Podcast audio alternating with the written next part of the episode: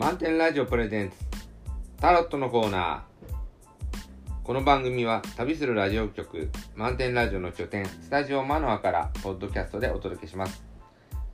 盛り上がってますか皆さん。FM88.6MHz 満点ラジオの DJ ヒロです。毎週お届けするタロットのコーナー。今週も漫画家でセラピストでプロダンサーの歌うつきさんをお招きしてお送りします。こんばんは。こんばんは。今日があの、ポッドキャスト配信のタロット50回目、おお、五十回目、ええ。はい、おめでとうございます。早いもので、はい、なんかお祝いのおい。なワンワンがなんかそそ聞こ外になえますんか来たの？でしょうか？今なんかね、車のバタンっていう音が聞こえたような気はしますけど。うちかなえ、ちそんなことはないじゃないですかね。はい。はい、じゃあこの50回目記念すべき、えはい。ータロットなんではい、すけども、はい。一枚は。はい。えこれどちらも出たことがある？ありますね。前、だいぶ前ですかね。だいぶ前ですね。うん、えー、っと今週末と来週を表すはいタロットはバベル、はい。あレベルか。レベル。レベル。バベルじゃない。レベル。これは反逆者。反逆者。これはどういうふうに？はい、えっ、とですね、あの反逆者って言っても、あの別に悪い人なわけではなくて、うんこう何に対しての反逆かっていうと、その今までのあのこう慣習とかなんですかね、そういうものをこう断ち切るっていう意味で。こう保守派じゃないみたいな感じですかね。うんだから反逆者っていうよりはなんか革革命家というか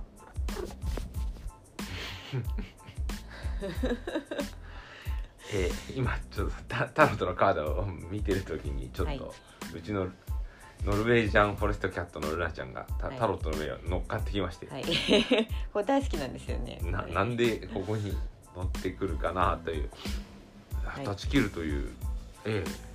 そう。な今までのなんかあのーまあ世の中の価値観だったりとかこう常識的なもの常識と言われてきたものとかそのように認識されてたものとかだそういうところから多分そういう鎖を切るっていう感じなんですよね。これ鎖切ってるんですけど。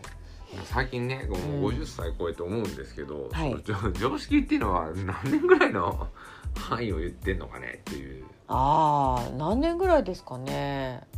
なんか戦後とかじゃないですかいや我々は戦後から戦後に戦後20年経って生まれたんだよ。うん20年ちょっと経って。ああはい。そうよねなんか。70なんかうん。20年も経つとその世の中の常識って全然変わっちゃうんじゃないかなと思っていて、うん。で戦後って70何年75年とかぐらいあるでしょ？うん。だから、えーそんな常識って長くなくてうん。もっと短いんじゃないかなって。思うんですよね。うん。どれぐらいですかね。だから20年ぐらい。20年ぐらいですか、うん。だ20年ぐらいってことは、うん。ほとんど常識にもなってないっていうか。うん。でも常識になっちゃってる。いやいやいやいやだから常識だっていうふうにうん。言うから常識だと思うんだけど、うん。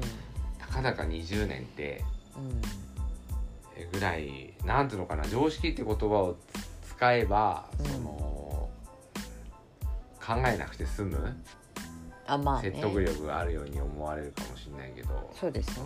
うん。だから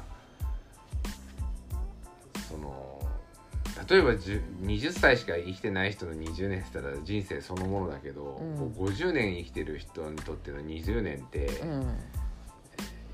え一昔前じゃんっていうのがあって、えそんなの信じてるの？みたいな、うん。うん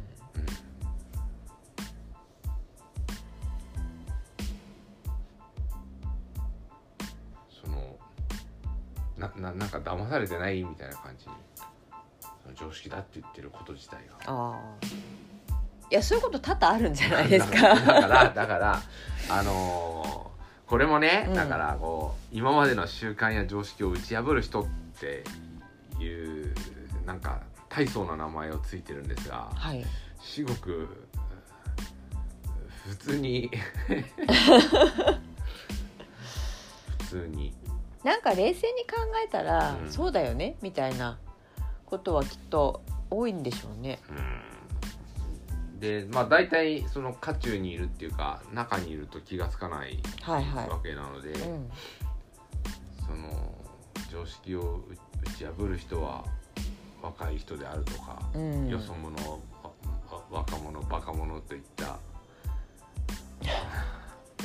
まあ文化が違う人とかなんか、えー、と生まれながらにしてなんていうのこうそれを文化と言っていいのか分かりませんけどあの違う人っていうのはいるんですよね。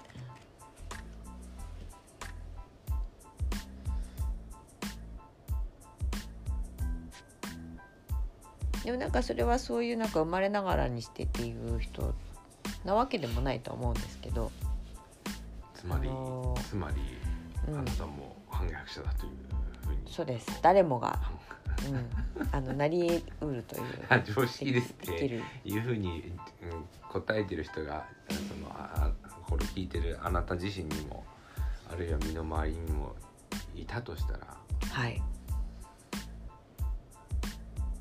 ちょっと待てと、うん？うん、ちょっと待てと。なんか、その常識は何年前から常識なんだろうかって考えてみた方がでもなかなかそれ考えられないし実際じゃあそれ分かるかって言ったら分からないんじゃないかっていうののもありますしね。聞くことじゃないですかね。そうですか。我々のポッドキャスト配信を聞くとか我々が書いてるブログを読むとかあそれを参考にして、えーなんかこう変わるものと変わらないものっていうのを見ていったらいいんじゃないかなと思うんですけど、うん。であそういう意味じゃもうアドバイスカードが。はい。アウェアネス気づき？覚醒、覚醒。うん、気づきっても言っていいですよね。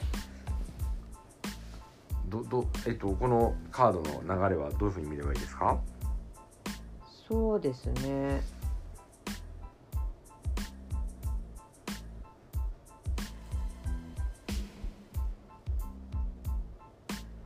まあこれあのなんでしょうね。ちょっと似てるんですよねこれカードね。なんていうかこうどっちもこう本来の姿にななっていいくカードだから。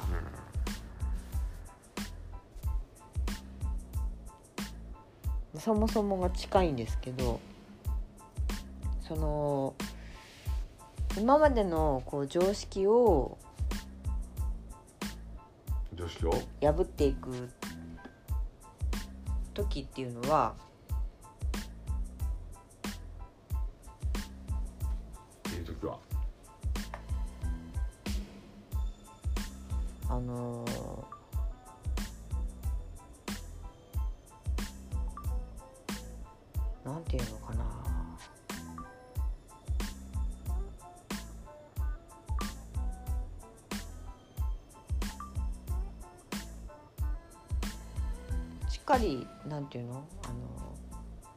内内側の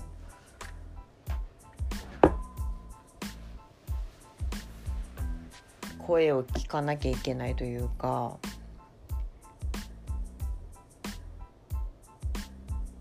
表面表面上のあのなんか、まあ、こうした方がいいんだろうなとかなんかそういうのだと多分あのこういう反逆っていうものにはならないんですよね。なんていうの？えっとなんとなくこう周囲の状況を読んでそれに合わせようとしてたりとかすると多分自分の本来の姿っていうところに目を向けるってこともないし自分の本来の姿がこう見えなければきっとこうこういうあのー反逆者みたいなことは起こらないと思うんですよね。なんとなくこの人うん意図してや,、やってるの反逆者の人ってこう。ななんかこう、うん。無意無意識のうちにこういやこれは受け付けられんとかこうやってんのかこうよ用意周到でこういう行動に出てるのか。それはねどっちかっていうのは分かんないんじゃないですか。でそうもすると内なるものを満たしてから何かをことを起こすっていうよりもうん。なんか脊髄反射のようなあれなんですかね。あうん？どうなんでしょうね。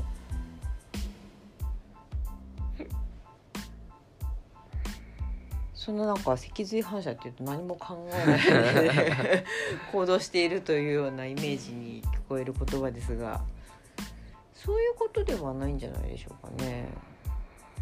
あの逆にこのこれかこのカードが出てるということはそのちゃんと自分の内側の声をこう聞いて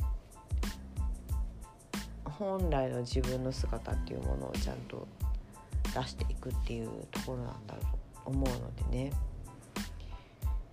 例えばですよ、うん私週末あのまあ、うん古くからもうここ数十年やってるええ。おお店みたいなと,、ころがあって、ええ。まあ、新しいことをやっていこうっていうところで、はい。えー思ってても、まあ、古くからやってるってことはなんか常識なりなんかはい。古くしても数十年だと思うんだけど、うん。そまあでもそれなりの伝統があるところがあって、でそこでなかなか変わることは難しいんですよ新しいもの。でうんであればあ新たに新たな組織を作って新たな考えの人を集めて立ち上げちゃった方が早いっていうのがあって、ええ。でそこまあ見学に行くんですよ。うん。でだといってそこからいろんなものをこう学んでも、うん。あのそれはだからまだやったことのないっていうか若い若いこう組織がやってることだから、うん。そのまあスタートのイケイケみたいな感じで、えーっていうノリがあって、やっうん。ぱりそれが5年続くかどうかすら怪しいと思う。うん。うんね、でだから30年とかご何十年やってるところがそこからね新しいものをやってるなっていう、ま、学びではうん。そこを真似したところで続かないかもしれないし、うん。まあだから古くからある伝統があるから受け入れられないとかもあると思うんだけど、うん。まあだから行ったところでうん。あまり期待してないんですよ。うん。でそうなるとやっぱり見方変えないといかんなと思って自分の中で。うん。なんかこうみ上辺だけを見てあこっちこれこういうことやってるこういうことやってるっていうふうに見ちゃうと、まあそれってだから何年持つのっていう視点になるから、うん。じゃあこじゃあここの新しいとこから学ぶことはっていうふうになるとやっぱ古いところがどう考えてやってるかっていうことを学ばないと、うん。なかなかこう取り入れるなりこうここが、えー一つのなんか学ぶとこじゃないかっていうことを打ち出すのが難しいんですよね。ああそうですよね。まあだからちょっとそういう意味じゃどっちのことも知らないのでうんどっちのことも知らないからさあどうしようっていうところは。とにかくやってみるみたいな感じですかね。まあそうなっちゃうね。うん。まあでもなんていうかあのーこのカードはとにかく自由になっていくカードなのでどっちも？どっちもですね。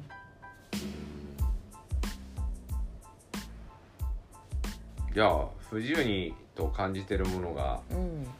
なんでなのかっていうことを考えてそうですね。そういう視点で見てったらいいのかな。うん。だってこれ鎖がねこうあるじゃないですか。でこう鎖を断ち切ってまでなんかしようとしているわけだから。このアウェアネスのこうえ映画泥棒みたいな人人はななんなんですか？映画泥棒？後ろでこ あの上映の前に。う これもなんか苦苦悩からこう一つのこうはい。希望の叫びみたいのが。そうだと思いますよ。そうか。あのうん。えーっと表面上あのどう振る舞ってるかとかいうのがやっぱりこうなんていうか人の姿というか。でももっとあの魂魂がやりたいと思ってることとかその生まれてくる時にその魂が決めてきたこととかそういうのもあるんじゃないかと思うんですけどなんかこうそういうのに目覚めていくっていうことなのかなと思うんですよね。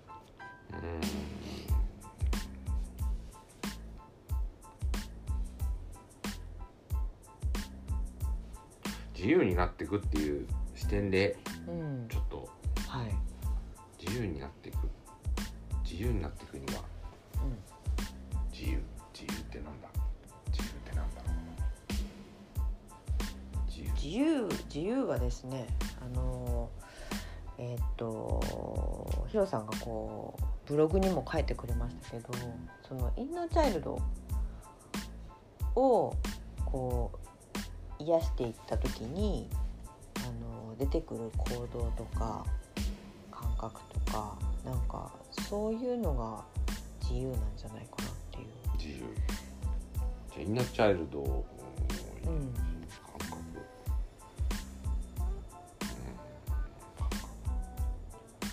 なんかそんな感じがし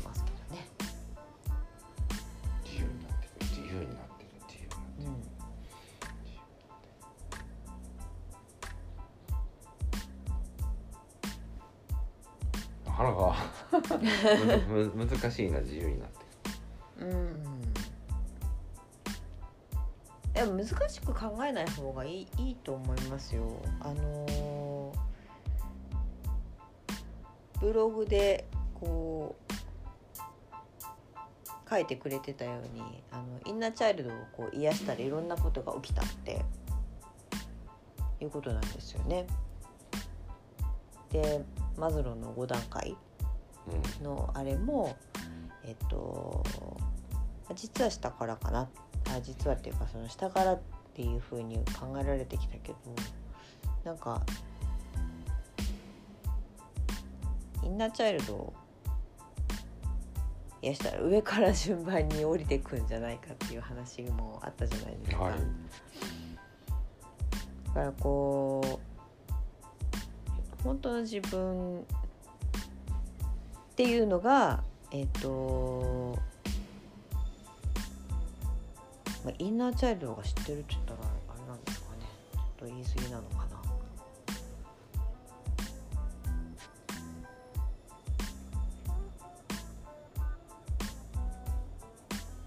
うん。まあでも本来の姿を隠してしまっている状態ではあったと思うんでのでね。そ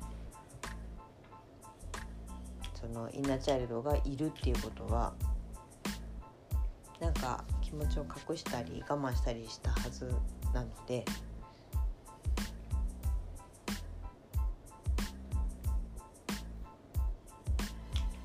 そうか。じゃあ、ううんんと何かこう反逆っていうのはこ